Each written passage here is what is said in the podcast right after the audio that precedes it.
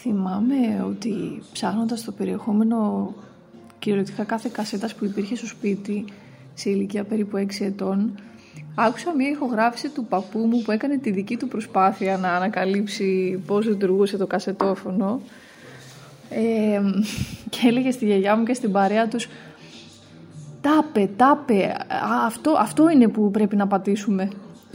μου είχε φανεί εξαιρετικό. Είχα γελάσει πολύ με τον παππού. Ε, αλλά αυτό είναι η ιστορία μιας άλλης κασέτας και όχι της κασέτας για την οποία θα μιλήσω τώρα.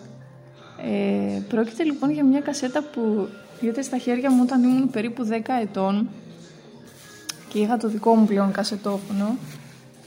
Είχαμε κασετόφωνο στο σπίτι γιατί το χρησιμοποιούσε η μητέρα μου για να κόβει και να ράβει μουσικές που τις επέβαλε ουσιαστικά τότε η δουλειά της. Και έτσι υπήρχε πάντα στο σπίτι ένα, μπορεί και δύο.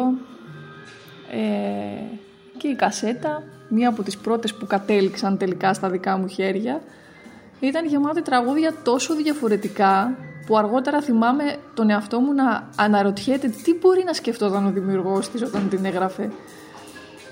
Είχε Γκάρι Μουρ, Μάικλ Τζάκσον, Βάγια Κοντίος, Iron Maiden, Black, Kenny Loggins, Europe και άλλους που δεν, ειλικρινά δεν μπορώ να θυμηθώ. Ε, τι είναι το κοινό ανάμεσα σε όλους αυτούς. Τώρα θα μου πεις εντάξει εύκολο το μεγαλείο των 80's αλλά για μένα ήταν κάτι παραπάνω από μια ομίγυρη έτσι top καλλιτεχνών της εποχής που επιδείκνεαν τα hit τους.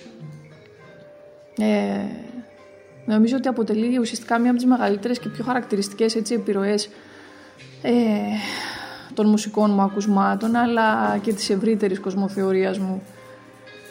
Κάπως νομίζω ότι με αυτόν τον τρόπο τα έτη εισέβαλαν με τον ήχο και τα χρώματά τους στη ζωή μου ε,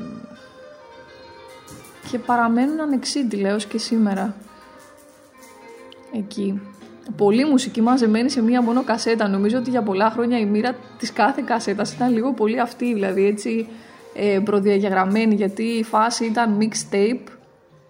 Ε, οι κασέτες είχαν τα χιτάκια, όσα έτσι εξέφραζαν τον έρωτα ε, είχαν τα ένα και ένα ενός ραδιοφωνικού παραγωγού που τάσπαγε στην εκπομπή του μικροί ναοί ουσιαστικά μουσικής τεχνολογίας που χωρούσαν τα συναισθήματα, το ξέσπασμα, την έκφραση και τα μυστικά της γενιάς τους αλλά και της επόμενης. Ε, μετά ήρθε και το CD. Αυτό αφορά όμως ένα άλλο podcast. Farao.